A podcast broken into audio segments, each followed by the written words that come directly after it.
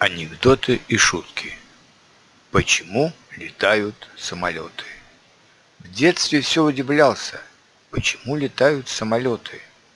Чтобы ответить на этот вопрос, выучился на авиационного инженера. Теперь знаю, как все устроено в авиации. И уже не удивляюсь тому, что самолеты летают. Удивляюсь, почему они не падают.